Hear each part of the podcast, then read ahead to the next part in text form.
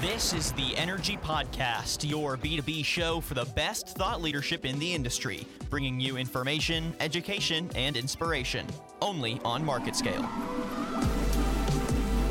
And the fact that we're using the earth as our source of energy, it makes it much easier to extract that energy and bring into our home. That's what's going to be, I think, truly transformational to a lot of businesses. And hydrogen fuel cells enable that world you really couldn't accomplish for a lot of use cases with batteries. By covering the surfaces in floating solar PV panels, you can not only generate electricity on site, you can actually purify the water. We're powered up. Let's flip the switch. Water is one of planet Earth's most precious resources. We use water to keep our bodies hydrated and to clean ourselves and many other things. And while it might seem like water is a limitless resource, the numbers say otherwise. Only 3% of Earth's water supply is fresh, consumable water, and that number could heavily decline if we don't find ways to conserve water. Joining us today is Klaus Reichardt, CEO of the Waterless Company and inventor of the No Flush Urinal, a product which has helped save venues like the Mercedes Benz Stadium millions of gallons of water. He'll be providing his insight on how his waterless invention came to be, the economic benefits of being a water conservationist, and what the state of water will be in the United States in the near future. How you doing, Klaus? I'm doing fine, then. Thanks for thanks for uh, doing this. Absolutely, my pleasure. I wanted to start this interview asking overall, what's the current state of water in the United States? If you could just give us a brief overview. Uh, I think at the moment the state of water is still good, but of course we need to be aware of what is uh, coming. Uh, what I mean is the droughts that we have seen across about 36 states in the last two, three years certainly are an indicator that the state of water is becoming somewhat precarious or more precarious in certain areas. And it is not just the normal drought areas that we think of, like Arizona, Nevada, or California, but it is actually states like uh, New Jersey and Pennsylvania that have problems. And I've noticed that over the past decade or so, uh, cost of water is rising in the United States. Why is that? It has various reasons. Um, one of the primary reasons is that our water infrastructure is old and getting older, um, is brittle or broken. So the maintenance issues for the water delivery uh, have become uh, elevated, meaning there is more money needed, a higher budget needed just to keep water b- being delivered to our facilities or homes. Uh, then, of course, you have regional problems, as I talked before, in regards to water availability. Uh, and actually, with you know increased population in various areas, all of a sudden there is strain on the water resources that are locally there. Uh, places, uh, for example, the Dakotas, that all of a sudden have an increase in employment. Uh, they need um, water more so than ever before, and all of a sudden there is stress on the resources, which in turn again uh, needs either more water infrastructure being built or maintained, and that's where more costs uh, uh, are involved. Um, but that's just really on the water delivery side. Um, I always like to give the example that uh, on a thousand gallons of water, you also need to put in the cost of the sewer, meaning the water you use, of course, uh, becomes effluent, needs to be treated, and very often the cost of the treatment is double, triple, if not quadruple of the cost of water. So, in essence, the cost of water is still very low uh, compared to the treatment cost. And our water cost in the United States on average is uh, less than uh, what other uh, first world countries are being charging. Now, switching gears a bit, you are the inventor of the waterless no flush urinal. Can you sort of tell us how that came to be and how it exactly works? I'll be glad to. Um, uh, I invented the urinals in the late 80s. Uh, there was, I saw a need, I felt a need. Uh, I thought it would be a good business proposal uh, when the first droughts really um, uh, made people aware that there is a water shortage problem, primarily at that time in California. And uh, I became aware of an old patent from the late 1800s out of Switzerland that used a, um, uh, an uh, almond seed oil uh, to do the things so that a, waterless urinal can work. The way a waterless urinal works real quick, it's very simple. You take a flushed urinal off the wall, remove the flush valve, cap the flush valve, put the waterless urinal onto the existing drain line. So it means everything from the waterless urinal drains into a regular drain line. However, in the bowl of the urinal sits an insert, a trap that is filled with a sealing liquid. The sealing liquid acts essentially like oil and water. So the sealing liquid floats on top. And in that trap, the blue seal liquid, the sealing liquid, is what makes the system odorless. Uh, in addition, the uh, waterless urinals, while when you hear of it at first, uh, seems not only unconventional but possibly un- unhygienic. It is actually more hygienic than a flushed urinal because it's a dry, it has dry surfaces and bacteria do not grow. Yeah, I know that the Mercedes Benz Stadium in Atlanta uses your waterless urinals. Have they reported that like their upkeep costs have gone down since installing them? Um, they have not reported that because it's only been about six or seven months. But uh, from the normal analysis, uh, when the urinals went in, uh, they will save about 40% on the water use and uh, operational uh, cost on urinals and the estimate for the year is about 12 to 14 million gallons uh, just from the urinals alone. Wow, that is a lot of uh, water that is being saved, especially from one major stadium like the Mercedes Benz Stadium. Uh, sort of switching gears from that, have you worked on any other products or designs that help conserve water? Um, no, you know what? It's been the focus really for the last 28 years uh, because the the savings are just so so great. Uh, and there's still so many urinals out there that can be converted. If you figure uh, that we probably have about 9 million urinals on the wall installed that use water, that still can be converted, uh, there's an awful lot of work still to be done. So it's mostly just focusing on making sure the water uh, urinals become, you know, no flush waterless. That's uh, that's certainly my hope, and that's what we're working for.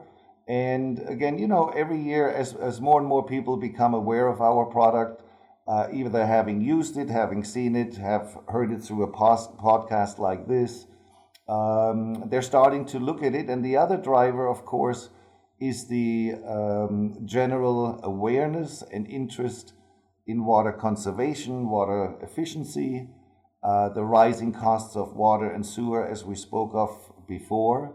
And if you have additionally uh, drought situations locally that uh, force people to uh, look at uh, what alternatives there are. Uh, plus, the local water districts very often give rebates for our product as they do for other water conservation products or irrigation products. So, you know, slowly but surely, even though I've been in this business 28 years, but slowly but surely, people have really become more aware of what the value of water is to them and their communities, and plus uh, what simply can be done with our example of just installing waterless urinals where you normally have a flushed urinal. Could you explain to the audience some of the economic benefits of water conservation for businesses? Every business certainly has a budget, and two of the things that they very often uh, have no influence over uh, would be uh, the electrical cost or your other utility costs like uh, like water. Um, the prices for water and sewer, as we're talking waterless no flush urinals, uh, certainly have risen quite dramatically, and in some instances uh, to the point where really facilities, but also primar- um, primarily schools and other public uh, institutions, have to grapple right now what they can best do in uh, with the budgets that they have.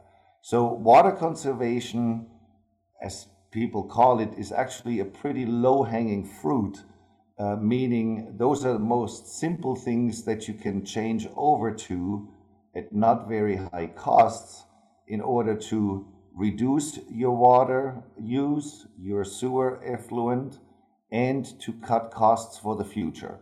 So assume you have 10 flushed urinals in your um, in your building, and um, they use on average 30,000 gallons of uh, water a year per urinal. So now you're looking at 300,000 gallons for the 10 urinals.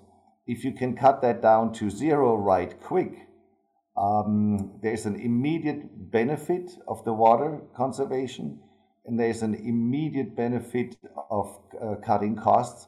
And then, of course, you're warding off any kind of water cost increases for the future for those fixtures.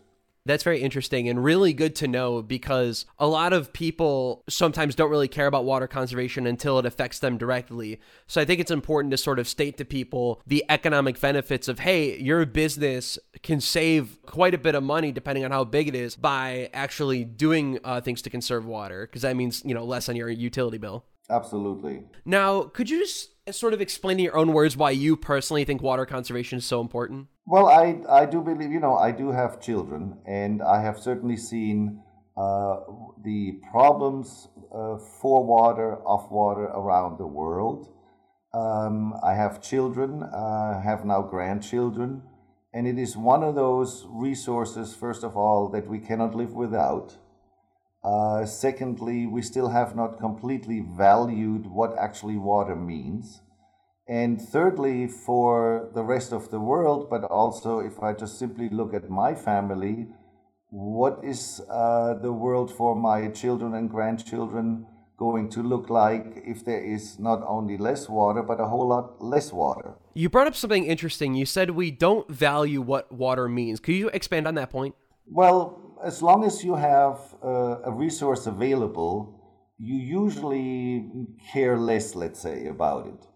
Um, it's almost like uh, with with your car. If uh, gasoline is not only available, you just drive up to the gas station, you put your card in, and gas is two or three dollars, um, and you can afford it. That seems to be okay. If all of a sudden gas is no longer available, like it was, let's say, with the gas shortage in the 70s, and you have to stand in line. And not only do you have to stand in line, but you're not sure if you're going to get some. All of a sudden, you become aware uh, and how precarious that resource is. It's the same with water. As long as you open the faucet at home to brush your teeth, as long as you open the faucet to hose down the driveway, uh, to take a shower, and it's all available and the cost is reasonable, why would you care? Uh, but it has, in general, across the world, uh, in some places more so than ever before, um, water availability has become a problem. Uh, we have environmental issues, uh, let's say from uh, toxins going into the water. Uh, we have higher costs in filtering water so that it is potable. Uh, on the other hand, think about it too, we're still flushing toilets and urinals with potable water. It's almost ridiculous that we still do that. So the value of water is uh, in our country not fully acknowledged, but it certainly is acknowledged in places where water is less available or almost uh, not at all available. That's a really great point.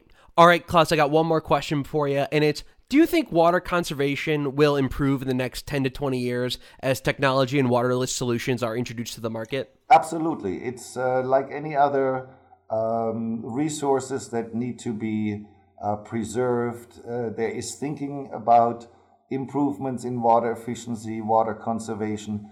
And, and I think we have to make the distinction too between water conservation and water efficiency. One reason is to conserve the water and the other one is to make the use of it more efficient. So to me, they both go hand in hand, and um, the drive forward uh, is, is for sure there. We're reducing already water use in uh, toilets for the last 20 years. We're reducing it in urinals. We have shower heads that release less water but are still efficient to shower. We have restrictors on our uh, faucets that we reduce water. Um, so we're doing a lot. There will be more done, and there will have to be more done. Thank you for coming on, Klaus, and thank you everyone for listening to today's podcast. If you'd like to find out more or listen to previous episodes, you can head to marketscale.com slash industries and subscribe for previous podcast, articles, and video content from your favorite industries. I'm your host, Sam Kingma, and you have a fantastic rest of your day.